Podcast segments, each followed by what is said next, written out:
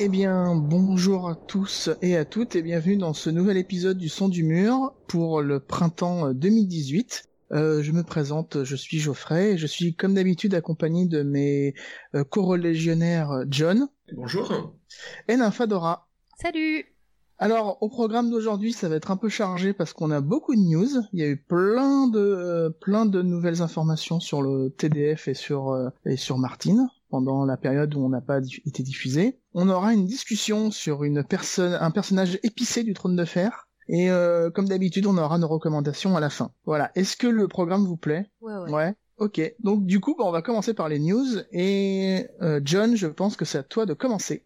Oui, tout à fait. Alors moi, je vais vous faire un petit tour des news côté vraiment GDN proprement dit. Donc il s'est passé beaucoup de choses depuis décembre.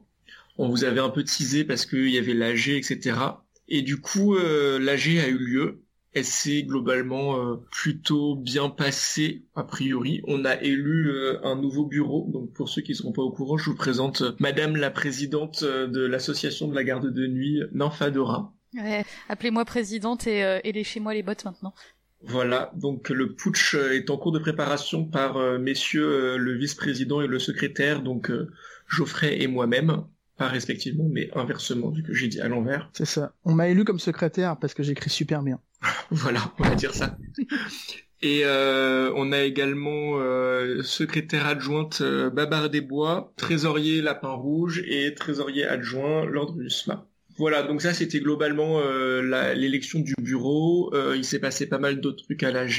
Il y a eu un récapitulatif sur le blog globalement. L'autre information primordiale, majoritaire, géniale de ce début d'année, c'est le retour du wiki grâce à la niaque de notre nouvelle présidente, je pense qu'on peut le dire. Yeah. Et grâce à l'aide de beaucoup de gens qui nous ont bien aidés, grâce à un bot qui a récupéré plein de pages. Et donc en ce moment, le but c'est la reconstruction. Tout le monde peut aider, toutes les petites mains sont les bienvenues, il y a plein d'aides, de docs pour vous aider, il y a plein de gens qui seront prêts à vous aider aussi si vous voulez aider, il n'y a pas besoin de connaître quoi que ce soit, pas besoin de connaître la syntaxe, même pas besoin de connaître le Trône de Fer pour certains trucs, il suffit de... Parfois c'est des copier-coller, parfois il faut relire, parfois il faut... Bon, si vous connaissez bien le Trône de Fer, vous pouvez réécrire les articles qu'on a perdus, c'est bien aussi, mais voilà, on accepte tout le monde, il y a énormément de choses à faire.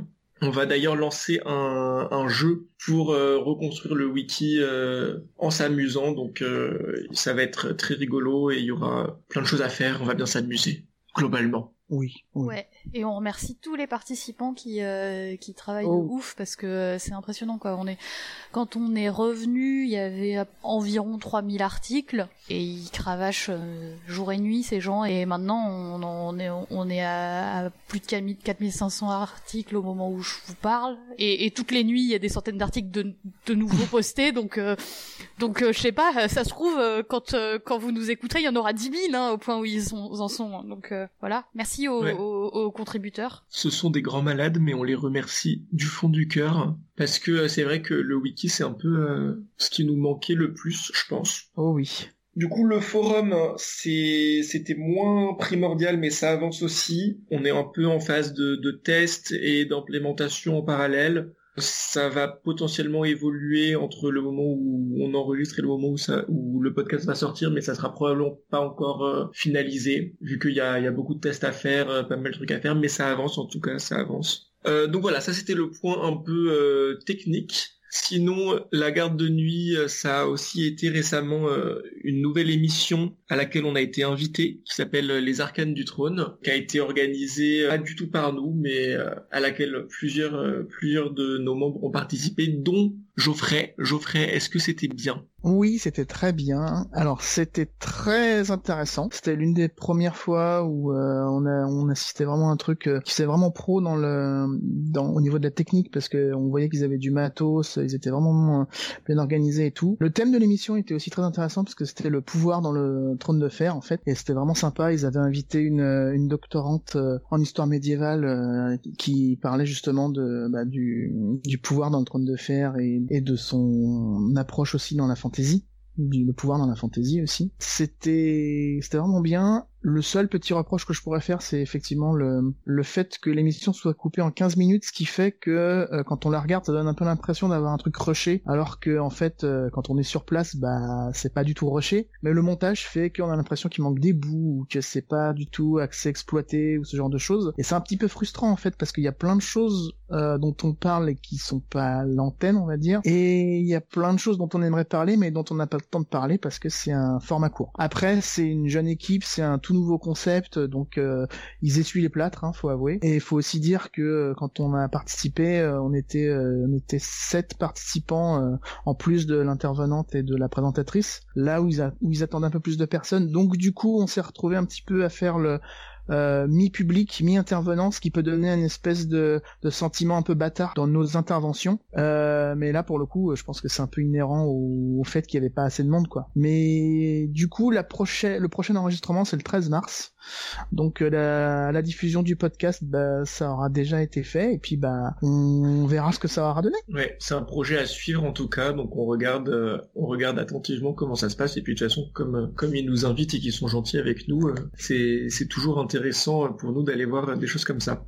Oui, et puis surtout qu'en plus, vu qu'ils ont beaucoup aimé notre approche, ils ont prévu de faire, a priori, je dis ça, je sais pas, mais ils ont a priori prévu de faire un épisode spécial sur les livres, puisqu'il faut le rappeler, les Arcanes du Trône, c'est en partie sur la série, et pas sur la saga. Donc c'est sur la série TV et pas sur la saga de livres. Donc voilà, il y a aussi cette petite dichotomie qu'il faut relever. Et du coup, comme on leur a bien vendu du rêve, on aura peut-être une émission spéciale, rien que pour nous. Eh ben, la classe. Et sinon, aussi en activité, la Garde de Nuit, dirais-je, il y a eu une nouvelle interview de Simonetti. Donc il y en avait eu une en 2014 déjà, qu'on a republiée au passage.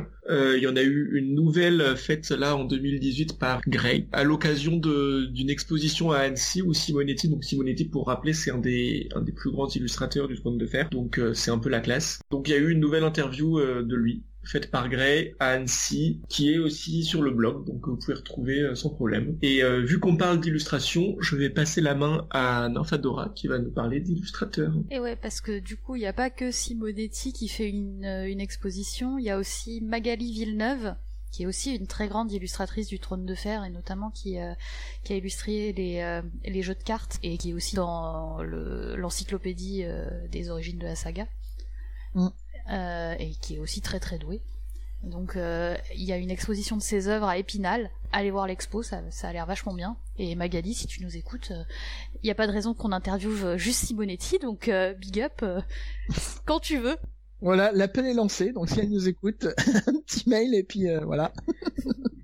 Et dans les autres news d'illustration, on a appris que le calendrier 2019 va être illustré par John Jude Palancar, qui est donc un illustrateur qui a notamment travaillé sur Eragon, qui va s'occuper des illustrations du calendrier 2019. Donc, parce que comme vous le savez, probablement, tous les ans, il y a un nouveau calendrier avec des illustrations absolument magnifiques, et tous les ans, l'illustrateur change. Donc voilà, on a eu Simonetti, on a eu... je crois que Magali Villeneuve aussi a fait... Enfin, il y a eu plein de grands noms de l'illustration qu'on fait le calendrier Song of Ice and Fire, et cette année, donc c'est John Jude Palancar, qui est aussi Monsieur Eragon. Sinon, dans les autres news, plutôt axées séries télé cette fois-ci, on a appris qu'il n'y aurait pas de série dérivée de Game of Thrones avant au moins 2020, d'après HBO. Et par ailleurs, on sait désormais que la série Game of Thrones, elle, ne sera pas diffusée avant 2019. Donc il va falloir prendre notre mal en patience. Oui, et au moment où on enregistre, je signale parce qu'on a toujours un petit décalage, on n'a pas la date précise, hein. Ça se trouve, elle va tomber là en fin mars et on sera eu, mais là on enregistre et on n'a pas encore la date précise, donc voilà. Donc ce sera l'année prochaine. Ça sera donc, en 2019 de toute façon. Ouais. Ça c'est confirmé. Ouais. Oui, ça c'est bon, c'est confirmé. Et pour rappel, les séries dérivées, on fait juste un petit rappel de ce que c'est. Alors en fait, c'est des spin-offs ou des préquels, où en fait on sait pas très bien exactement de quoi elles vont parler, toutes ces petites séries, parce qu'il y a donc 5 projets de séries qui ont été commandés par HBO. Donc ils ont déjà dit que les 5 ne se feront pas, c'est juste 5 scripts qui ont été commandés. Mmh. Et parmi ces scripts, ils vont choisir, et il y aura vraisemblablement au moins une série dérivée qui verra le jour. Et bon on sait pas trop sur quoi. Moi je parie sur la danse des dragons ou la conquête. Je pense que ce sera un truc Targaryen. Mais bon, les paris sont ouverts de toute façon. Moi j'aimerais bien un CSI Port-Réal, tu vois. Ce serait trop bien, tu vois, avec une équipe de manteaux d'or qui résolve des enquêtes. Et Bronn qui vient faire des petits clins d'œil. Ouais, c'est ça. Alors par contre, ce qu'on sait, c'est que il y a une série qui ne sera pas Les aventures de Dunkelhoff, ça c'est sûr et certain. Ah oui. George Martin l'a dit, ce ne sera pas les aventures de Dunkelhoff. Ça on peut le rayer, mais après tout est possible. Ça laisse beaucoup de matériel. Ouais. Mm. Sinon, au rang des news de séries adaptées d'œuvres de George Martin, il n'y a pas que Game of Thrones, il y a aussi le Volcrin, donc Night Flyers en version originale, qui est une nouvelle de SF qui avait été écrite il y a quelques années par Martine et qui va être adaptée par Sci-Fi. La série a été officiellement commandée, le casting est fait, et franchement je pense qu'il y a moyen que ce soit bien, parce que Sci-Fi en série SF, ils sont très très bons, c'est notamment eux qui ont fait The Expanse, qui est une très bonne série. Ouais, ça je confirme, elle est excellente. Et en plus de ça, y a Eowyn McCann qui est trop beau. Alors voilà, je suis contente parce qu'il a été casté dans un rôle. Alors voilà, excusez-moi, mais je suis fangirl à mort. Ah, ça y est, ça commence. Non mais, désolée, mais Kit Harington, tu peux pas test, quoi. Eowyn McCann en face. Voilà. Bref. Ça... Merci, Nanfa. Bref, et sinon dans le genre autre news audiovisuelle, on a aussi appris que les 2 showrunners de Game of Thrones vont travailler sur une série de films Star Wars. Donc eux aussi, ils vont pouvoir se recycler, c'est bon, ils vont avoir du travail après Game of Thrones, et donc ils vont bosser sur Star Wars. Alors, c'est une série de films ou c'est une série ? Non, c'est une série de films. On est sûr de ça ? Parce que moi j'avais vu série, donc c'est pour ça que je me posais la question. Non, moi j'ai vu série de films. De films, oh là là. Ok, bon. D'accord. Donc les fans de Star Wars, voilà, commenteront comme ils le souhaitent. Exactement. Nous ne dirons rien. Voilà, je ne donnerai pas mon avis, étant fan de Star Wars moi-même, donc voilà, je me tais, je ne dirai rien. Et du coup, Geoff, puisqu'on ne donnera pas notre avis... Je vais te donner la parole sur les publications plus livresques cette fois-ci. Ah oui, c'est vrai. Ah mais oui, c'est à moi. Alors. Mais quelle surprise! Mais oui, mais quelle surprise! Oui, c'est absolument pas préparé, tout ça. Non, pas du tout. Donc du coup, au niveau des nouvelles sur les publications, il va y avoir la publication du tome 7.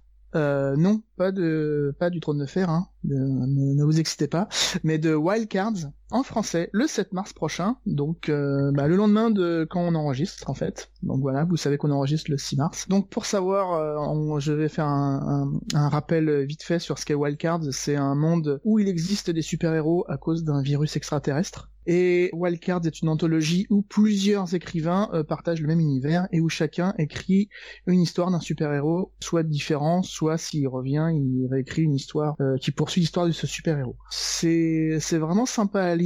Après, faut aimer le concept du je change de style d'écriture, parce que c'est des écrivains différents à chaque fois, donc forcément ça change un peu à chaque fois. Et faut aimer le style anthologie, en fait. c'est un peu, c'est vraiment compliqué à apprécier, je pense. Donc voilà. Mais après, c'est vraiment sympa à lire. Il y a des tomes bons et il y a des tomes moins bons. Je pense au tome 3, je crois, qui est un petit peu, que j'ai trouvé un peu moins bon, dans mon souvenir. Mais voilà. Donc là, le tome 7 va sortir, en français. Ensuite, niveau public. Juste un point. Parce que bon, à chaque fois, on nous dit, mais George Martin, il travaille pas sur Tuo, c'est un scandale.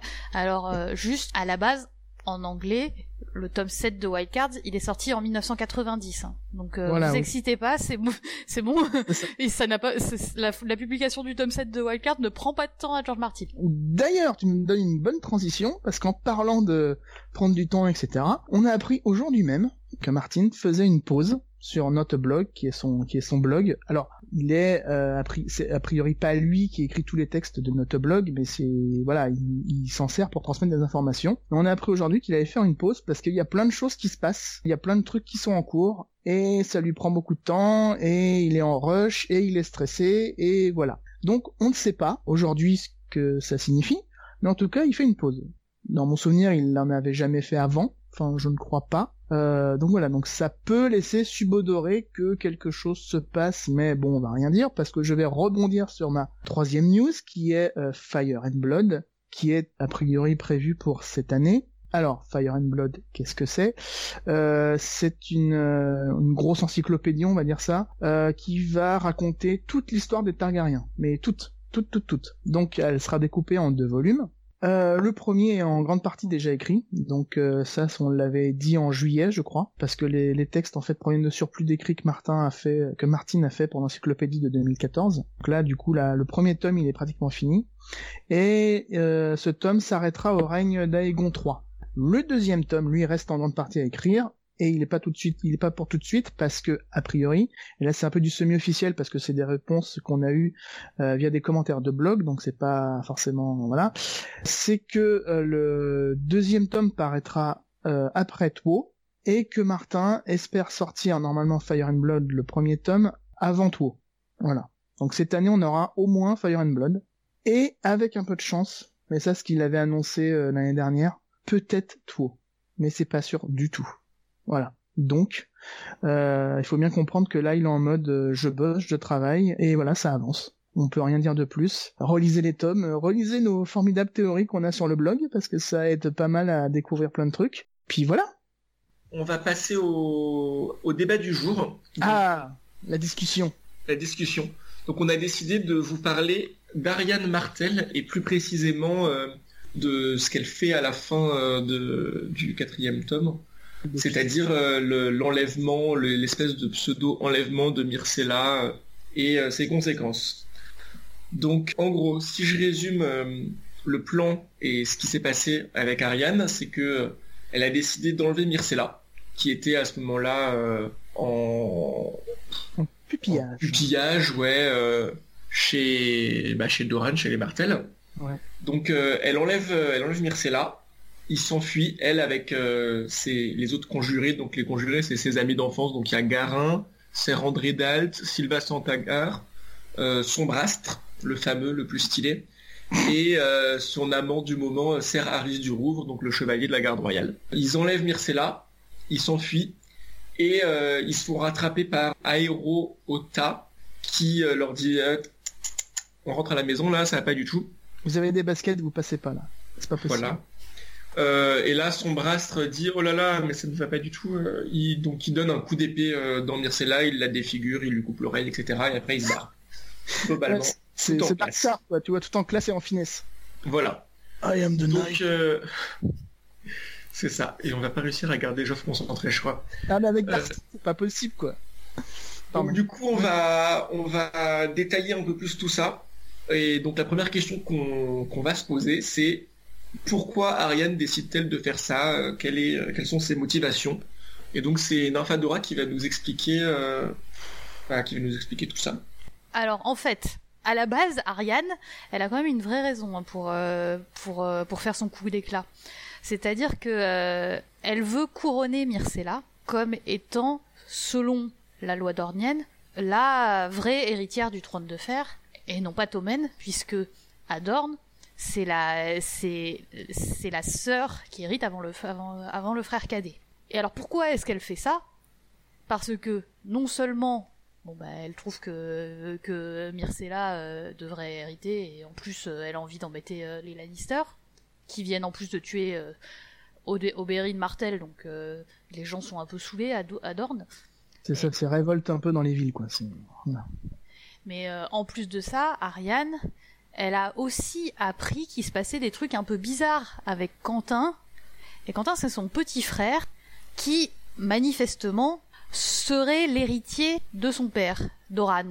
Et donc, si vous m'avez écouté, vous savez que, selon la loi dornienne, c'est elle l'héritière, puisque c'est elle la grande sœur. C'est pas Quentin.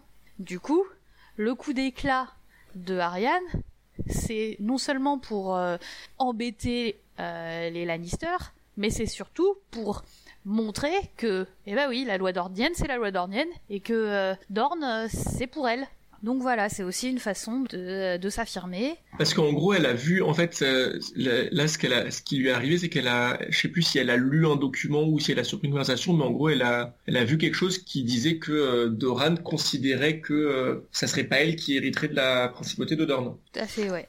C'est ce qu'elle sait pas, c'est qu'en fait, c'est parce que Doran a décidé que elle hériterait du trône de fer parce qu'elle allait se marier à Viserys Targaryen. Mais comme il lui a pas dit ça, elle a juste su qu'elle hériterait pas de Dorne, et donc elle pense que c'est son père qui la déshérite pour son petit frère, et elle est pas trop contente. Ouais, parce que donc pour revenir sur le plan de Doran, en fait Doran a toujours soutenu les Targaryens, et juste après la révolte de Robert Baratheon, il a conclu en secret un accord de mariage qui promettait à Viserys, qui à l'époque était un petit garçon et Daenerys était encore plus petite.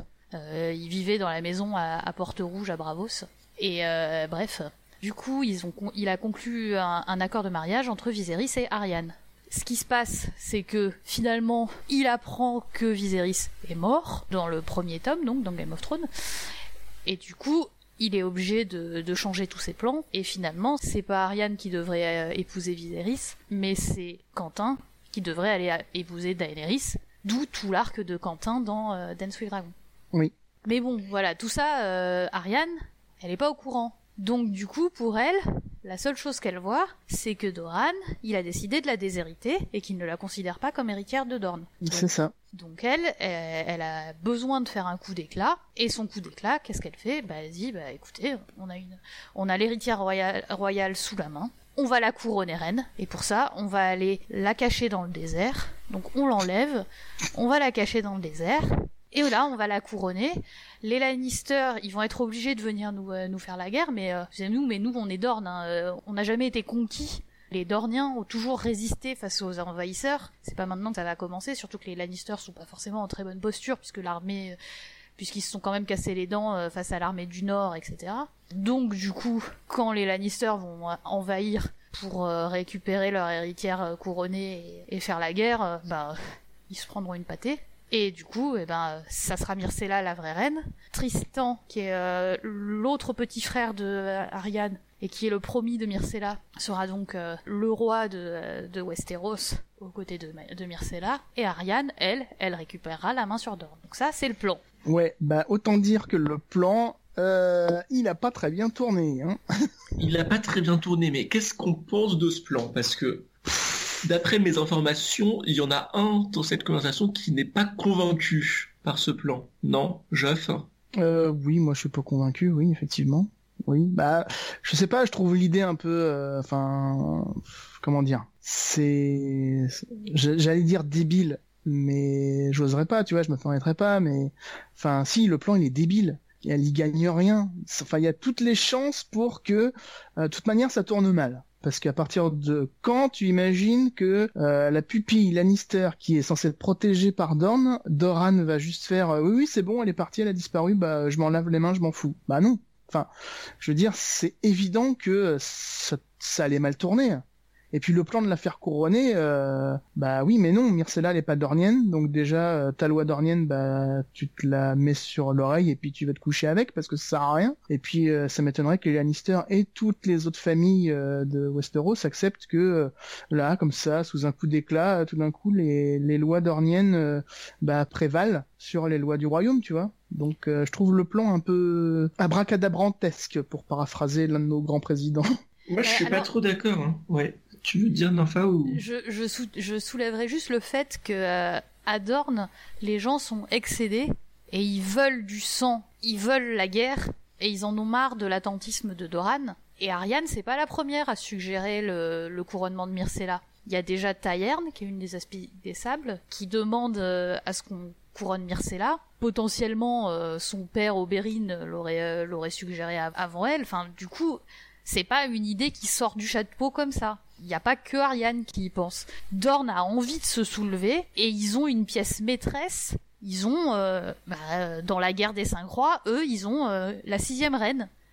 Donc ouais, ils veulent jouer une carte et il se trouve qu'ils ont quand même une des pièces maîtresses en main, donc pourquoi pas. Ouais. Bah c'est ça, et je pense que le plan c'est pas vraiment, en fait le plan c'est pas de dire on va proclamer Myrcella la reine et tout va bien se passer. Je pense que le but c'est plus de provoquer une guerre en fait, c'est de forcer la guerre entre Dorne et les Lannister sur cette occasion. En disant pour nous c'est elle la reine légitime et si vous n'êtes pas content venez voir quoi, et ça fout les Lannister dans la merde parce que ça se retrouve à être Lannister contre Lannister, ça les force à venir faire la guerre à Dorne. C'est aussi ce qu'effectivement comme disait Nympha, c'est ce que demande le peuple dornien, et au passage en plus ça rappelle la légitimité d'Ariane à l'héritage de la principauté. Donc pour moi le fautif là-dedans en fait c'est plus Doran qui a pas du tout tenu au courant Ariane de ses plans à lui, qui a tout fait dans son coin. Et du coup, il peut pas trop s'étonner que sa fille, elle décide de faire des trucs parce qu'elle a l'impression que son père le faisait. Hein. Elle peut pas savoir que son père a prévu 50 coups d'échec plus longs. Ah oui, non mais alors, qu'il y ait un problème de communication avec Doran, ça, oui. Ça, le pauvre gars, il a un vrai problème au niveau de la communication, ça c'est clair. Après, en ce qui concerne Dorne, de toute façon, je serais mauvaise langue. Je dirais que Dorne cherche toujours une raison pour se soulever, de toute manière. Quoi qu'il arrive. Non mais après là Dorne, là, pour le Dorne, coup, alors... y a quand même leur Oberyn qui leur est revenu en bouillie, et en plus de ça ils ont vraiment une grosse dent contre les Lannister qui ont fait tuer leur princesse Elia. Oui, mais donc, je veux dire, oui, le peuple dornien, il s'est pas impliqué du tout dans la guerre des Cinq Rois, mais il en a marre de voir son roi Doran ne rien faire. Les Aspies des Sables, Ariane, tout ça, c'est un peu la voix de ce peuple-là, et Oberyn l'était aussi avant, où il disait, voilà, mon frère... Oui, alors je ne nie pas la légitimité de la colère du peuple dornien, on est d'accord. Oui, mais je pense qu'il y avait peut-être meilleur moyen ou meilleure façon, laquelle je ne sais pas, d'essayer de régler ça. Enfin, c'est sûr que c'est un plan assez à la va-vite et pas forcément très réfléchi. On sent qu'elle a pas forcément joué les 10 coups d'échec à l'avance, elle. Ah, là, c'est plus du rentre-dedans et du je fais ça, je vais tout faire exploser, comme ça, au moins, ça va bouger, quoi. C'est une autre technique, mais... Ah, ça a bougé, hein, ça a même explosé. C'est ça, c'est une technique qui se... Il y en a qui sont morts, donc j'ai envie de te dire, ouais, ça a bougé, ouais. Parce qu'on a oublié de dire que quand ils essayent d'enlever Myrcella, il y a Areo Hotah qui fait « Vous passerez pas » parce qu'il nous fait une Gandalf, et Arys du Rouvre fait « Non, je suis un chevalier, je suis courageux », et il se fait trancher en deux, quoi. Oh, le pauvre petit Harris, quoi. Ah. Mais Harris. Dédicace à Yoda d'abord, qui nous écoute. Voilà. Ouais, Yoda, désolé, mais ton Harris chéri, c'est un peu un gros naze quand même. Non, mais il est mignon quand même, Harris. Ouais, il se rêve grand chevalier et il tombe amoureux d'Ariane parce que faut dire que Ariane, voilà quoi, c'est un peu Pénélope Cruz, quoi. Et ce pauvre garçon, Harris, là, qui était là dans la garde royale, qui a pas le droit de se taper une fille et tout, pouf, il est là face à ses vœux, et qu'est-ce que vous voulez faire de vœux quand vous avez Pénélope Cruz en face de vous? Il cède, il craque, mais il s'en veut, il est dans un vrai tourment intérieur, ce pauvre garçon. Et en plus de ça, il est censé protéger Myrcella, mais il est amoureux d'Ariane, et Ariane, elle veut enlever Myrcella. Alors, oh là là, le pauvre garçon, quoi, il est en plein tourment, quoi. Donc, je pense que le plan... Alors, comment dire? Je sais pas, c'est... Oui, mais comme on a dit, le problème, c'est que ça a vraiment été un plan qui n'a pas été réfléchi, qui a été fait à la va-vite, et qui a été fait parce que... Enfin, voilà, quoi. Moi, je pense que... Du coup, ça va passer, tu vois. Voilà. À la one again, hop. ça va passer crème, il n'y a pas de souci. Non, mais on sent que elle est Ariane, elle est jeune, elle est un peu impulsive, et puis en plus c'est bon quoi, elle a ses meilleurs potes avec elle, on est une bande de potes, ça va forcément marcher quoi. Voilà, sauf que quelle belle transition, sauf que ça n'a pas marché car on sait pas en fait, on sait juste que ils se sont barrés et là il y a le chef de la garde de Doran qui les a interceptés, qui leur a fait là c'était la dèche. Donc la grande question c'est pourquoi ça a échoué, qui a parlé, qui a trahi la conspiration. On a sauf erreur je pense que c'est Doran qui dit à un moment que quelqu'un finit toujours par parler, mais il nous en dit pas plus. Donc on a différents suspects, c'est Geoff qui va nous les présenter. Oui, Geoff. Alors déjà le moins probable, on va dire que c'est notre cher ami le Batman du pauvre, Darkstar, I am of the night, parce que bon, il agit un peu voilà, s'il a effectivement trahi, son action ne fait pas de sens. Alors, je sais pas, mais ouais, effectivement, s'il a trahi, c'est que c'est qu'a priori c'était pour empêcher la guerre, puisque Ariane voulait créer une guerre en couronnant Myrcella. Donc lui, donc le mec qui a trahi, il a forcément voulu empêcher la guerre. Et Darkstar, qu'est-ce qu'il a fait ? Il a mis un coup de hache dans la tronche de Myrcella. Donc dans le genre déclaration de guerre. Et il lui coupe l'oreille. Donc voilà, c'est un peu dans le genre, effectivement, dans le genre déclaration de guerre, ça se pose là. D'ailleurs, ça foutra un peu le dawa avec Doran du coup. Donc voilà, donc je pense que Darkstar, on peut l'éliminer. Moi perso, j'aimais bien l'idée d'Aris, parce que voilà, comme tu disais, il est un peu entre deux feux, entre son amour naissant pour Ariane et ses vœux. Donc ça se trouve il a parlé, mais du coup il se jette au combat parce qu'il se voit mourir dans un coup d'éclat parce qu'il a trahi, enfin voilà. Bon, c'est pas forcément très crédible, mais j'aime bien l'idée. Moi j'y crois pas trop. Aris, s'il avait trahi, il se serait pas balancé sur la hache de Areo Hotah quoi, enfin la hallebarde. Il s'est trahi, il a trahi la femme qu'il aime et du coup dans un baroud d'honneur, il va pour se suicider en fait, tu vois. Ouais. Suicide. Mais bon, après on a son point de vue et à aucun moment il y a j'ai trahi ou ce genre de truc, tu vois. Donc bon. Ouais, et puis c'est pas très c'est voilà. Ça fait très roman de chevalerie où le mec trahi pour sa conscience, mais se sacrifie pour son amour, etc. Mais on n'est pas dans un livre comme ça, quoi. On est dans un truc quand même assez crédible. Et là, pour le coup, je trouve ça pas crédible. Ouais. Surtout qu'on a son point de vue, quoi. Donc, si on n'avait pas son point de vue, ça serait éventuellement envisageable. Mais là, on a quand même ses pensées. Il y a un moment, on s'en douterait quand même si vraiment il avait trahi. Il s'en voudrait d'avoir trahi ou on aurait un indice quoi. Ouais, c'est ça. Et surtout connaissant Martin et l'amour des mots qu'il a, il nous aurait mis des petites pastilles. Il aurait mis un petit truc. Et là, a priori, j'ai pas vu grand chose quoi. Donc, c'était une idée qui me plaisait bien. Après, il y a, le triptyque des amis d'enfance. Donc Garin, Ser Andrey Dalt et Sylvain Santagard, avec la plus forte probabilité pour que ce soit Sylvain Santagard, pardon.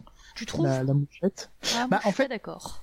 En fait, ce qui me fait supposer ça, c'est que c'est celle qui s'en, entre guillemets, toujours, s'en sort le mieux, parce que Garin est exilé, et sa parentèle est censée envoyer des otages. Dre, lui aussi, il est exilé à Norvos.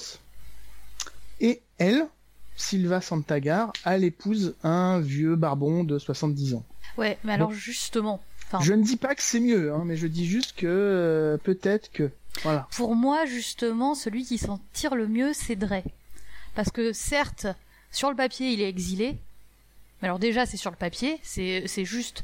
Ce que Doran a dit à Ariane, on sait très bien que Doran, il a toujours beaucoup de coups d'avance et que ça se trouve, Dre, il l'a envoyé retrouver Quentin ou il l'a envoyé faire le petit oiseau à un endroit quelconque. Mmh. Et en plus de ça, sur le papier, il l'envoie où ? Il l'envoie à Norvos pour servir sa femme, la femme de Doran. Oui. Donc du coup, c'est quand même pas non plus une sous-position, quoi. C'est quand même pas mal. Norvos, c'est un endroit où il fait chaud, là, hop, on va boire des cocktails avec la femme de Doran. C'est bon, c'est pas non plus la punition de ouf. Sylvain, elle, en la mariant avec un vieux barbon, on lui gâche quand même toutes ses chances de faire un autre mariage un jour. Parce que, ou bien elle se retrouve en cloque, mais le vieux barbon, il a déjà 3 fils. Donc, ses enfants, ils vont jamais hériter. Mmh. Ou bien, elle se retrouve pas en cloque, et bon, bah, du coup, elle sera une jeune veuve. Bon, bah, tant mieux pour elle, mais n'empêche que, être une jeune veuve, c'est pas aussi bien que être une jeune et jolie demoiselle d'Ornienne, vierge, qui pourra, faire des beaux enfants, à un bon héritier, quoi. Peut-être bien, ouais, t'as peut-être raison, effectivement. C'est vrai que j'avais pas réfléchi comme ça. Et ça serait quoi la motivation pour trahir ? Ça serait empêcher la guerre et essayer d'aider à l'effort de paix ? Oui, je pense. Ou alors en tout cas, plus au-delà de la loyauté qu'ils ont envers Ariane, c'est aussi la loyauté qu'ils ont envers Doran. Parce qu'ils sont quand même... c'est quand même leur suzerain. Donc bon, ouais. On peut se dire que ils essayent d'être loyal envers leur suzerain. Donc c'est toujours compliqué parce que pour le coup, Ariane, c'est quand même la personne qu'ils connaissent depuis leur vie en fait. Donc tu mets en balance l'amour que t'as pour celle que tu considères comme ta sœur ou comme ton frère, ta sœur, ou la loyauté que tu dois avoir envers le suzerain que tu lui dois quoi. Donc c'est compliqué. Ouais. Surtout qu'on est évidemment dans un livre avec des points de vue. Donc nous on a le point de vue d'Ariane qui considère Garin, Dalt et Silva comme ses meilleurs amis, BFF forever. Mais ça se trouve dans le sens inverse, y a peut-être des rancœurs qui font que je sais pas, oui. A priori Drey il a voulu épouser Ariane mais elle l'a conduit. Garin, potentiellement pareil. 2 amoureux conduits, on sait pas trop ce que ça peut donner. Hein. C'est pas forcément les BFF sur lesquels tu peux toujours compter toute ta vie. Ouais. Mmh. Effectivement. Donc ça c'est vraiment les suspects les plus probables. Je rajouterai aussi Tyerne. Pas parce qu'elle fait partie des conjurés, mais parce que elle aussi, elle avait l'idée de faire épouser Myrcella à Tristan et de la couronner reine. Et ça, elle l'avait dit directement à Doran en lui disant que c'était une très bonne idée, qu'il fallait le faire, etc. Donc, comme on sait que Ariane et Tyerne sont très proches et qu'elles se partagent beaucoup de choses et qu'elles discutent beaucoup, peut-être que Ariane a parlé de son plan et que Tyerne a juste... fait l'erreur de dire, de parler trop, quoi. Ça peut arriver. Ouais, donc une erreur d'inattention en quelque sorte. C'est ça. Enfin, si tu veux, ça se trouve, elle a parlé de ça à une mauvaise personne qui, elle, l'a répété à Doran. Et voilà, c'est juste que, ouais. Voilà. Bah après même, quand bien même, il y a des servants dans l'histoire, des soldats, il y a peut-être tout bêtement juste un serviteur qui a entendu Ariane parler avec Sylvain Santagard et qui a été répété après, hein, on sait pas. Hein. Ouais, c'est pas forcément une trahison, c'est peut-être juste une indiscrétion quoi. C'est ça. Tout à fait. Et après, il y a la supposition que j'aime beaucoup, que j'ai trouvée ce matin en surfant sur westeros.org. Parce que oui, on a révisé ce matin, en fait. Et en fait, la supposition, ça serait que Doran a tout compris tout seul, en fait. Qu'il ait suffisamment eu d'alerte ou d'indices subséquents ou un peu tangentiels pour comprendre ce que sa fille était en train de faire. Et il a essayé de l'arrêter. Ouais, mais dans ce cas-là, il aurait été lui parler quand même. Bah, je sais pas, hein. Peut-être qu'il voulait lui apprendre une leçon aussi, hein. En mettant la vie de Myrcella en péril ? Est-ce que la vie de Myrcella était vraiment en péril ? Bah, elle s'est quand même pris un... Oui, mais elle s'est pris un coup d'épée. Pourquoi ? Parce qu'il y avait Darkstar dans l'équation. Parce que monsieur, il est instable et qu'on sait pas trop vers quoi... Oui, donc sa vie était en péril. Oui, mais peut-être qu'il avait qu'une partie des infos. Je dis pas qu'il avait tout. Je dis juste qu'il savait que sa fille allait faire un truc, que il a voulu l'arrêter en lui donnant une leçon... et qu'il avait peut-être pas prévu le Darkstar. Et surtout les agissements de Darkstar. Le fait que le mec coupe une oreille, je pense que personne n'avait prévu ça. Oui, certes, mais du coup, c'est quand même un peu risqué de la part de Doran de dire « Ah, je sais qu'ils vont essayer d'enlever Myrcella, mais je vais les laisser faire pour lui apprendre une leçon. » Bah oui, enfin, mais... il aurait pu l'arrêter avant. Oui, mais regarde avec quelle part. Elle part avec ses meilleurs amis. Donc Doran il se dit bon ça va, ils vont faire 500 lieues dans le désert, je vais les attendre au bateau et puis ça va rouler quoi, c'est bon, j'envoie Areo Hotah et puis je les calme. C'est juste. Mais Doran c'est grand quand même. Bon. Enfin, je veux dire, d'accord, certes, il y a un orphelin de la Sanvers dans l'équation, donc ils pouvaient se dire bon, ils vont aller chez les orphelins de la Sanverre, mais c'était quand même pas forcément le seul endroit où ils auraient pu aller. Ouais. Ouais. Je sais pas. Ça fait très mastermind, je sais tout et tout. Bon, puis ça, surtout, bon, bah, en plus, alors je crois que c'est Areo Hotah qui dit quelqu'un parle toujours. Je sais plus, je crois que Doran le dit. Plutôt, c'est plutôt Areo qui le dit à Ariane. Je sais plus, moi, regardez. C'est possible, ouais. En tout cas, bon, on sait quand même qu'a priori, il y a quelqu'un qui a parlé, quoi. Oui. Oui, il a pas de raison de lui mentir sur ça. Et en plus de ça, c'est un peu un classique dans les plans chez Martin. On voit bien que les secrets sont quand même assez vite éventés quand il y a beaucoup de personnes qui sont au courant, quoi. Mmh.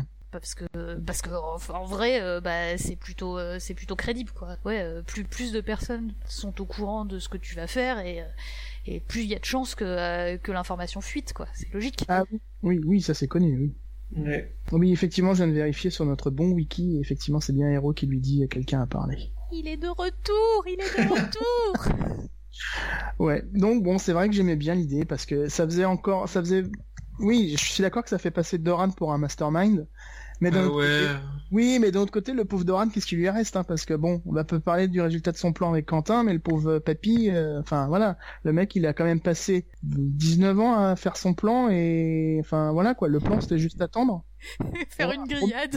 Ouais. Je veux dire waouh, trop cool. Alors le Doran Mastermind, moi je veux bien, mais bon, il a peut-être un petit peu du mal, papy, hein. Donc voilà, ça lui redonnait un petit peu de blase. Comme quoi Ariane, bah voilà, elle avait pas tellement tort que ça, fallait donner un petit coup de pied dans la fourmilière et hop quoi. Parce que bon, Doran, l'attentisme ça va bien un moment, mais au final ça finit en cramé, quoi. Ouais, c'est un peu risqué comme pari, l'attentisme. Ouais. D'ailleurs, en parlant de ça, du coup, Jonjon, est-ce que tu peux nous parler des conséquences qu'a eu la conspiration d'Ariane ? Alors oui, les conséquences de cette conspiration, donc globalement, il y a plusieurs axes en gros dans les conséquences. On a une partie des conséquences qui vont être plutôt vis-à-vis de Doran et d'Ariane en fait, parce que et tous les conjurés en fait, on a un peu parlé de ce qui arrivait aux autres conjurés quand on cherchait le coupable. Mais Ariane, elle s'en sort pas comme ça non plus, elle se retrouve enfermée dans une tour comme une princesse, à plus pouvoir communiquer avec l'extérieur et être emprisonnée en fait. Hein. Donc ça lui plaît moyen, elle sait pas exactement ce qui se passe et elle peut plus du tout en plus agir et continuer à aider à la rébellion. On a aussi les aspics qui sont emprisonnés, ce qui d'ailleurs n'aide pas à apaiser le peuple vu que les aspics sont très aimés. On a Sombrastre qui est en fuite du coup parce que il est un peu coupable d'avoir coupé l'oreille de la princesse. Il a quand même essayé d'attenter à la vie d'une princesse, d'une personne royale, quoi. C'est pas ouf pour lui. Et on a aussi, en fait, la couronne qui a envoyé Ser Balon Swan de la garde royale pour enquêter. En fait, parce que, Arys du Rouvre est mort. C'était quand même un chevalier de la garde royale. Et du coup, on a Balon Swan qui arrive et qui est là un peu à poser des questions. Et Doran, il a emprisonné sa fille, mais il a quand même pas trop envie de dire oui... ma fille a enlevé la princesse et à cause d'elle, Ser Arys du Rouvre est mort. Parce que ça la fout moyen quand même. Oui, alors, surtout qu'en plus, la princesse, elle est pas en grande forme du coup, quoi. Elle est défigurée. La princesse, elle est pas en grande forme et il a pas envie que ça lui retombe sur la gueule. Donc du coup, de mémoire, ce qu'il décide de faire, c'est un peu de dire tout est la faute de Sombrastre. Allez, Balon Swan, tu vas vite partir à sa recherche, comme ça tu dégages de mes pattes en plus, tu restes pas à lancer Lyon. Parce que ça m'arrange pas que tu traînes par ici. Et du coup, c'est un peu ça la situation en gros. Il y a Balon Swan qui est envoyé à la recherche de Sombrastre, Doran qui joue l'innocent et qui veut en parallèle envoyer une des aspics quand même à la cour de Port-Royal pour mettre en place un peu les parties suivantes de son plan à tiroir, etc. Et en parallèle de ça, on a toujours les Dorniens qui sont pas contents, qui grognent. Donc c'est un peu une poudrière pour moi, Dorn, là où on en est, avec Doran qui prépare un peu la suite de son plan, avec pas de nouvelles de Quentin, avec par contre une nouvelle flotte qui arrive et qui débarque, qui n'est pas la flotte de Daenerys, mais qui est la flotte d'Aegon, ou de Griff, enfin voilà, on sait pas trop. Et donc c'est un peu le bordel, hein, tout cet endroit. Ah bah Dorn, oui, c'est la bonne ambiance là, hein, oui. Ouais. Alors juste pour revenir sur Balon Swan, Balon Swan il vient à Dorne parce qu'il apporte le crâne aussi de Grégor. Ah oui, c'est pour ça qu'il arrive à la base. C'est pour ça qu'il arrive. Et en fait, Doran... Une fois là, il pose des questions sur Alice. Doran demande à tous ces bannerets de le ralentir au max, parce que du coup, il faut pas qu'il voit Myrcella blessée, enfin, en sang, enfin, voilà. Et quand il arrive à Sunspear, à Lancelion, voilà, il fait ce que t'as expliqué, et voilà. Et c'était juste pour préciser le truc. Ouais, effectivement, t'as raison. Soyons précis. Mais oui, pour Dorne, c'est effectivement un beau sac de vipères. Blague. Parce que effectivement, c'est l'endroit où ça peut se barrer le plus en cacahuète. Ouais. Après, ce qui peut être intéressant, ce que moi j'aimerais bien voir, c'est Doran qui se mette à faire confiance à Ariane et aux Aspics. Et là, il a quand même une team de choc. Il a moyen de mettre en action... des atouts qui lui ont été légués par Oberyn quand même, donc...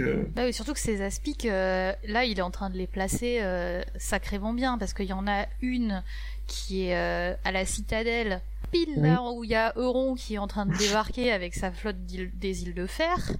Tiens Il a Tyerne qui elle, va être à Port-Réal, déguisée en septa. Et alors, comme par hasard, il y a une certaine Cersei qui se retrouve sous l'œil de la foi et qui va avoir besoin d'avoir des septas dans le coin. Alors peut-être qu'une jolie petite septa blonde aux yeux bleus, ça lui fera plaisir. Et hop, on place une espionne auprès de Cersei, c'est plutôt bien joué. Ah oui, j'avais pas pensé à ça, effectivement. Et puis après, t'as Young Griff qui arrive, donc pareil, comme il arrive vers chez eux, il va pouvoir aller envoyer des envoyés. Des ambassadeurs, on va dire ça, comme ça. Ouais, pour histoire de voir, parce que si Aegon est vraiment la personne qu'il dit qu'il est, c'est quand même son petit-neveu, c'est le fils de Elia. Oui. Donc ça fait encore quelqu'un à soutenir. Alors bon, ma foi, Viserys il est mort, mais peut-être qu'il peut refiler Ariane à Griff du coup. Voilà, ça y est, il a son roi des sept couronnes.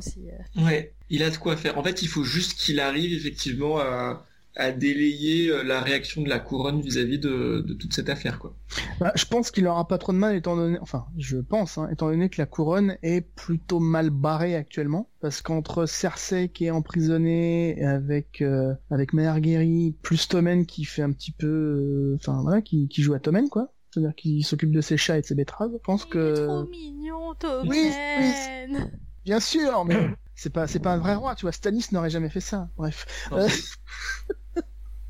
Donc je pense que là pour le coup, ils sont dans une bonne configuration, puisque je pense que pour le moment la couronne n'a pas les moyens de réagir pour le moment. Elle ne peut pas réagir là. Ils sont bloqués par des luttes internes et personne ne va prendre de décision là. T'as une armée qui est en train de siéger Port-Réal, parce que à l'intérieur t'as quand même des moineaux qui sont sur la place de Baelor, si je dis pas de bêtises, et à tout moment ça peut se barrer en sucette. Donc là, Dorne, ils ont une avenue, quoi, ils ont un boulevard. Bah ouais, c'est ça, entre toutes les bisbilles dans le nord, entre Euron qui est en plus en train d'attaquer de l'autre côté, donc qui est en plus en train de divertir encore des troupes. Oui. À Dorne, d'ailleurs dans le Val d'Arin c'est pareil, eux ils ont pas participé à la guerre, du coup ils ont des armées complètes. Oui. Et ça y est, ils peuvent venir jouer les mouches du coche et hop. Oui, tiens d'ailleurs, ça sera des bons sujets à traiter ça, Euron et le Val d'Arin dans les prochains épisodes, parce qu'il y a de quoi dire, surtout sur Euron, parce que Euron. Ouais, oui, bon, ça suffit. Enfin bon, Euron, il est quand même grave moins classe que Sombrastre, parce que Sombrastre, c'est quand même the personnage, quoi. Avec ses yeux violets, avec sa mèche argentée, mais mon Dieu, quoi, il est formidable. Moi, je pense que c'est quand même la meilleure chose qui existe dans Fist for Crows et dans le plan d'Ariane, quoi. C'est Sombrastre, il est génial. Vous voulez une anecdote amusante? Je crois que tout le monde la connaît, mais je vais quand même la rappeler parce qu'il y a peut-être des gens qui nous écoutent et qui la connaissent pas. Mais Martine s'est étonné de la réaction qu'ont eu les gens envers Darkstar, en fait. Parce que pour lui, c'était un personnage trop classe, il l'avait trop bien écrit et tout. Et en fait, non, il est juste ridicule. Enfin, son I Am of the Night, c'est juste... Moi, j'aime bien Sombrastre. Oui, bon, il est ridicule. Moi, je trouve pas. Mais c'est l'épée du mal. Quentin et tout, machin. Ouais, court quoi. Oh là là, c'est short. Moi je l'aime bien, je trouve qu'il a la classe et tout. Et moi, puis en plus, de toute façon, c'est un Targaryen en vadrouille, on le sait tous, puisqu'il a les yeux violets, c'est connu. Tous les personnages qui ont des yeux violets sont des. Non, mais sans aller là-dedans, c'est quand même un personnage, moi je trouve, qui a la classe, et j'aimerais bien qu'on le revoie. Et pas juste pour se faire trucider par Balon Swan. Moi, moi aussi je veux le revoir. Attends, moi je vous préviens, si jamais dans le prologue de Tuo, c'est Areo Hotah et Balon Swan qui vont à la poursuite de la Dark Star, et que Dark Star réussit à tuer Areo Hotah et ou Balon Swan, moi je vous préviens, je balance le livre par la fenêtre. Hein. C'est hors de question. Mais en plus Balon Swan il est nul. Non mais c'est ça, Balon Swan il est nul. Ok, pas Areo Hotah, mais... Ça je m'en fous, bon, mais Areo Hotah, non, c'est pas possible. Non mais d'accord, mais Balon Swan, tu vois, Sombrastre il peut tuer Balon Swan, et après être classe, et après faire des trucs stylés. Ouais, oui, je suis d'accord. C'est tellement classe de couper l'oreille à une gamine. Non mais oh, ça suffit, oui. Déjà qu'elle a pas fait exprès, voulait la tuer, donc voilà. mais... Ok, je ne relèverai pas, parce que c'est pas possible, quoi. Et... Oui, d'accord. Bon, tu m'as mouché. Voilà. Tu dis ça parce que t'es jaloux. De toute façon, toi aussi tu voudrais une mèche blanche et des yeux violets. Non. Tu voudrais être un Dane. Non mais c'est trop bien d'être un Dane. De toute façon, les Danes ils ont trop la classe. Bon, on fera un débat sur Arthur Dane. sur l'épée du matin. Ah, l'épée du matin. Voilà. Ah. Au secours. Bon, très bien. Bon, bah voilà, on a fait le tour sur Ariane et cette partie de Dawn, je pense. Je pense aussi, sauf si vous voyez d'autres trucs. Non, bah je pense qu'on a fini. On va passer à la suite. Et du coup, il est l'heure de passer à mes recommandations, et je vais garder la main pour vous parler des recommandations que j'ai faites pour cette saison-ci. Donc ma première reco, ce sera un jeu vidéo, voilà, pour changer. Je crois que c'était d'ailleurs une reco de jeu vidéo que j'avais fait dans l'année dernière, dans le premier épisode du Son du Mur. Et ben, cette fois-ci, c'est un jeu vidéo qui s'appelle Nier Automata, qui est un jeu japonais qui est édité par Square Enix, et c'est un jeu qui est disponible sur PS4 et sur PC, et qui est juste excellent. Voilà, tout simplement, il est excellent. Vous aimez la vie, vous aimez le monde, vous aimez tout, vous jouez à Nier Automata. Voilà, il n'y a même pas de questions à se poser. Bref, je vais faire le pitch rapidement. On est dans le futur, plusieurs milliers d'années dans le futur. La Terre a été dévastée par une apocalypse parce qu'on a été envahi par des extraterrestres qui se sont servis de machines pour asservir l'humanité. Sauf que l'humanité a réussi à sauver une partie, a réussi à se sauver en partie sur la Lune, et du coup depuis il existe une guerre entre les robots et les humains, et les humains envoient des androïdes mener la guerre sur Terre. Voilà, donc dit comme ça, c'est l'air complètement débile, bah ça l'est pas du tout. Le style de jeu, c'est ce qu'on appelle un beat'em all, c'est-à-dire qu'il faut tabasser des ennemis avec différentes armes. Vous avez des combos, c'est-à-dire des combinaisons de coups qui va sortir des coups spéciaux. Vous avez deux personnages principaux qui s'appellent 2B et 9S, donc 2B et 9S, ce sont des androïdes. Et qu'est-ce qui fait que ce jeu est génial et enfin voilà qui m'a foutu une baffe ? Eh bien, c'est qu'il pose la question de savoir qu'est-ce qu'un être humain, à partir de quand la conscience peut naître. Est-ce que la conscience peut naître dans un robot ? Si oui, pourquoi ? Sinon, comment ? Ça pose plein de questions. C'est génialissime. Il faut faire le jeu plusieurs fois pour avoir l'histoire complète. Et le jeu, d'ailleurs, il est tellement bien fait que quand vous avez fini votre première partie, vous avez un message de l'éditeur, donc Square Enix, qui vous dit « Eh, attendez, vous avez fini le jeu, mais il faut recommencer, en fait, parce que vous n'avez vu qu'une partie de l'histoire. » Et effectivement, quand on recommence le jeu, eh bien, on change de personnage, et ça change toute la perspective du jeu. Franchement, j'ai pris une claque, comme j'en avais pas pris depuis très longtemps. Il est fun, il est intelligent, il est vraiment passionnant. Au niveau des défauts, parce qu'il faut quand même dire qu'il y a des défauts, on peut taper sur la technique qui est un peu à la rue, qui est ce qui est vraiment dommageable, parce que vous avez les décors sont vraiment pas beaux, enfin bref, ils sont beaux, mais je veux dire c'est pas au niveau de 2017, puisque c'est un jeu qui est sorti en 2017. Voilà, je pense que au niveau des défauts il y a ça. Après sinon franchement c'est une claque géniale. Voilà, faites-le, vous m'en direz des nouvelles, franchement je ne pense pas que vous serez déçus. Et du coup ma deuxième reco, c'est un comics pour changer. Cette fois c'est un reboot entre guillemets, hein, parce que c'est pas vraiment un reboot, mais bon, vous allez voir. Tout le monde connaît Sabrina l'apprentie sorcière, qui était une série avec Salem le chat, avec les tantes un peu fofolle, voilà. Eh bien Archie parce qu'à la base c'est un comics, Sabrina l'apprentie sorcière. Donc Archie a sorti une collection qui s'appelle Archie's Horror, et ils ont fait le reboot du coup de Sabrina l'apprentie sorcière, mais en mode dark, c'est-à-dire en mode sombre. Donc là Sabrina elle fait des rites païens, elle tue des gens, Salem c'est devenu un démon, enfin voilà, c'est le truc bien flippant et bien gore. Et du coup voilà, c'est sympa, faut regarder. Que vous dire, voilà, rien que le pitch déjà, moi j'ai été vendu à l'idée. J'avoue, j'ai pas encore commencé, mais je vais me lancer dedans, parce que moi rien que l'idée de base, c'est-à-dire de faire Sabrina l'apprentie sorcière en mode sombre, moi ça me vend du rêve. Mais alors, est-ce que Salem parle toujours? Je crois oui, Salem parle toujours quand même, faut pas déconner. Oui, quand même. Alors, et par contre, alors ça je vous le garde pour la prochaine fois, mais il se murmure qu'il existe un reboot des pierres à feu en dark. Oh, yeah, voilà. Yeah. Donc ça j'ai pas regardé encore, je regarderai pour la prochaine fois. Oh mon dieu. Donc voilà, c'était mes recos. J'insiste vraiment, un Nier Automata, allez-y, foncez dedans, c'est trop bien. John, de quoi tu vas nous faire la recommandation? Oui, alors moi je vais vous parler de jeux de société, et je vais vous parler de plusieurs jeux de société, parce que c'est un peu tous le même style, et c'est tous des jeux auxquels j'ai joué dans les 3 derniers mois. Le premier dont je vous parlais, ça s'appelle Mysterium. Donc c'est les auteurs, c'est... Alors attention... Oleksandr Nevsky et Oleg Sidorenko. C'est paru en 2014 chez I Love Games. Mmh. Et c'est un jeu un peu à la Dixit, si vous voyez ce que c'est Dixit, donc ce jeu où il y a des images très, très oniriques. Là, en gros, ça se joue en équipe. Il y a une équipe d'enquêteurs et un fantôme. Et en gros, ça ressemble un peu à Cluedo aussi. En fait, le fantôme doit faire deviner à chaque enquêteur un suspect, un lieu et une arme. Parmi tous ceux qui sont sur la table, et donc à chaque fois en fait il ne peut communiquer qu'en leur donnant des cartes images, et sachant que sur les images, pour ceux qui ont joué à Dixit, c'est le même genre d'images, des images très barrées, très jolies, mais avec plein de petits détails dans tous les sens, et sachant que le fantôme il a 7 cartes en main, et avec ces cartes là il doit donner des cartes aux enquêteurs pour qu'ils devinent, donc il n'a pas forcément des trucs qui correspondent, et donc voilà, et tout est basé sur ça.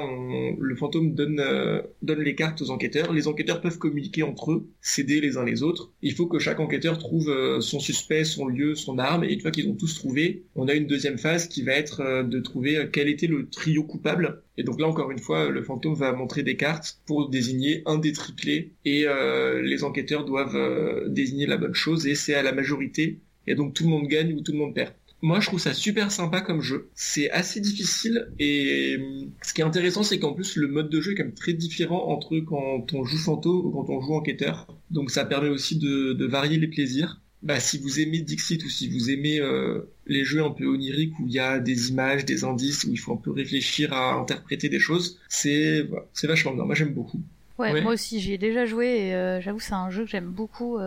Et ce qu'il y a de marrant, c'est que la partie est totalement différente d'un fantôme à l'autre, quoi. En fait, les gens pensent pas pareil. Alors du coup, t'as quelqu'un qui va pouvoir être fantôme et qui va te donner des indices, et tu seras totalement sur la même longueur d'onde, tu trouveras tout de suite tes trucs, et puis après la partie d'après c'est quelqu'un d'autre, et là t'es là, mais qu'est-ce qu'il a voulu me dire, mais c'est... et c'est super drôle en fait. Ouais, parce que chacun réfléchit à sa manière, il faut réussir à se comprendre. Et c'est vrai que c'est un bon jeu sympa, on l'a fait plusieurs fois effectivement, c'est vraiment cool à jouer, bonne reco effectivement. Mon deuxième jeu, c'est un jeu qui s'appelle When I Dream, donc qui a comme auteur Chris Darsaklis, qui est distribué par Asmodée, qui est paru en 2017. C'est un peu le même genre, dans le sens où c'est aussi un petit peu onirique.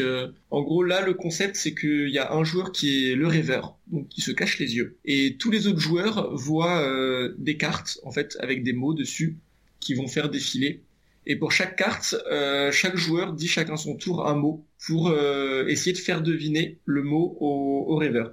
Sachant qu'en fait, il y a des joueurs qui veulent aider le rêveur à trouver, mais il y a aussi des joueurs qui veulent que le rêveur ne trouve pas. Donc, et le rêveur ne sait pas qui est qui, évidemment. Donc le rêveur va avoir des informations un peu contradictoires qui vont lui arriver, et il va devoir réussir à faire le tri là-dedans, essayer de deviner, de faire des recoupements pour trouver une logique derrière les mots qu'on lui donne, pour trouver le mot qu'on essaie de lui faire deviner en fait. Donc pareil, c'est assez drôle comme jeu, parce que c'est pas si simple en fait d'avoir les yeux fermés et de devoir retenir tous les mots qu'on nous dit pour en déduire le mot commun, sachant qu'il y a des feintes. Voilà, je sais pas trop quoi dire de plus, je recommande. On peut faire un bisou à Greymarsh qui nous en avait parlé sur le forum et qui est le premier à nous avoir recommandé le jeu. Alors voilà, bisous Grey. Bisous Grey. Une nouvelle fois, c'est vraiment la star de ce podcast. Attends, dans le genre star, on peut aussi faire des bisous à Werther qui va faire le montage de ce podcast. Donc double dose de bisous pour double Werther. Dose de bisous à Werther, on lui en refera à la fin, quand on dira merci évidemment. Et mon troisième jeu dont je voulais parler, parce que je ne m'arrête pas, c'est un jeu qui s'appelle Codenames, qui date de 2015, celui-là, qui a pour auteur, attention, Vlada Tchfatil, à peu près, édité par Check Games Edition. Et donc là, le concept, c'est aussi faire deviner des mots. En gros, il y a deux équipes, il y a 25 cartes sur la table, avec sur chacune un mot, et dans chaque équipe, il y a une personne, un maître espion en quelque sorte, qui doit faire deviner des mots à son équipe. Donc en fait, les maîtres espions ont un espèce de plan, enfin une espèce de cartographie des mots qu'ils doivent faire deviner et des mots que l'autre doit faire deviner, avec en plus un mot interdit. Donc du coup, ils savent tous les deux ce que chacun doit faire deviner. Et ils doivent dire à chaque fois, chacun leur tour, un mot et un nombre qui correspond au nombre de cartes auxquelles ça correspond. Par exemple, si je veux faire deviner montagne... neige et froid, je vais vous dire ski 3, parce que ski ça se rapporte à 3 mots. Je prends un exemple facile, mais sachant que ça sera pas si facile que ça, les liens, et que en plus il faut pas faire de lien avec évidemment les mots de l'autre, parce que si mon équipe me dit oui, je pense que tu m'as dit ski pour tartiflette, et que tartiflette c'était en fait un mot de l'autre équipe, ça va donner un point à l'autre équipe. Donc ça demande pas mal de réflexion sur les associations d'idées qu'on puisse faire, sachant qu'il y a aussi le stress de il faut aller plus vite que l'autre équipe, parce que la première équipe qui trouve tous ses mots a gagné évidemment. Donc ça pousse à prendre des risques parfois, mais il faut mesurer les risques, parce que si les gens ne comprennent pas et comprennent à côté, ça peut juste nous enfoncer plus qu'autre chose. Donc voilà, c'est très intéressant aussi comme jeu, et voilà, un peu le même genre, donc j'ai regroupé les trois. Non, j'avoue, c'est cool. Faudra que tu nous fasses jouer. Oui. Ouais. Alors j'ai aucun des trois par contre, mais ça se trouve. Et du coup, à toi Nympha. Et alors moi, je vais vous recommander une série de livres. Alors, ça s'appelle La Passe Miroir. C'est un cycle de romans de fantasy qui a été écrit par Christelle Dabos, qui est donc une auteure française qui vit en Belgique, mais qui est donc française et dont c'est le premier roman. Et quel premier roman! Donc, c'est édité chez Gallimard Jeunesse. En fait, c'est hyper sympa comme univers. En fait, l'idée, donc, c'est qu'on est dans un monde qui a volé en éclats à la suite d'une déchirure. On ne sait pas très bien ce qui s'est passé exactement, mais ce qu'on sait, c'est que maintenant, il ne reste plus que des petites arches qui flottent dans les cieux. Et sur chacune de ces arches, il y a un grand esprit de famille qui vit avec toute une communauté, sa famille. Et donc cet esprit de famille leur transfère des pouvoirs. Donc, chaque arche a un pouvoir particulier. Et en fait, on va suivre Ophélie qui vient de l'arche d'Anima, qui est une arche où les objets ont une vie. Et donc Ophélie étant animiste, elle a un don particulier, c'est-à-dire qu'elle est liseuse. Elle peut lire le passé d'un objet en le touchant. Et en plus de ça, elle peut voyager à travers les miroirs. D'où le titre de la saga qui s'appelle La Passe Miroir. À la base, c'est un clin d'œil au passe-muraille. Voilà, elle en a fait la passe-miroir. Et en fait, donc Ophélie, elle vit tranquillement sur sa petite arche. Et un beau jour, on lui apprend qu'elle va devoir épouser un homme qu'elle n'a jamais rencontré et qui vient d'une autre arche, l'arche du pôle, qui est une arche où il fait froid. où tout est bien, c'est le pôle Nord. Et en fait, du coup, on va suivre son voyage au pôle, où du coup, elle va découvrir à la fois cette arche froide et vraiment violente, avec son fiancé qui est pas forcément très aimable, et des personnages aussi qui sont assez loin de son univers. Donc on va suivre sa découverte du pôle, et là on va se rendre compte que y a des secrets qui se passent, et des secrets même entre les arches. Finalement il y aurait quelque chose qui aurait causé la déchirure et qu'on voudrait cacher.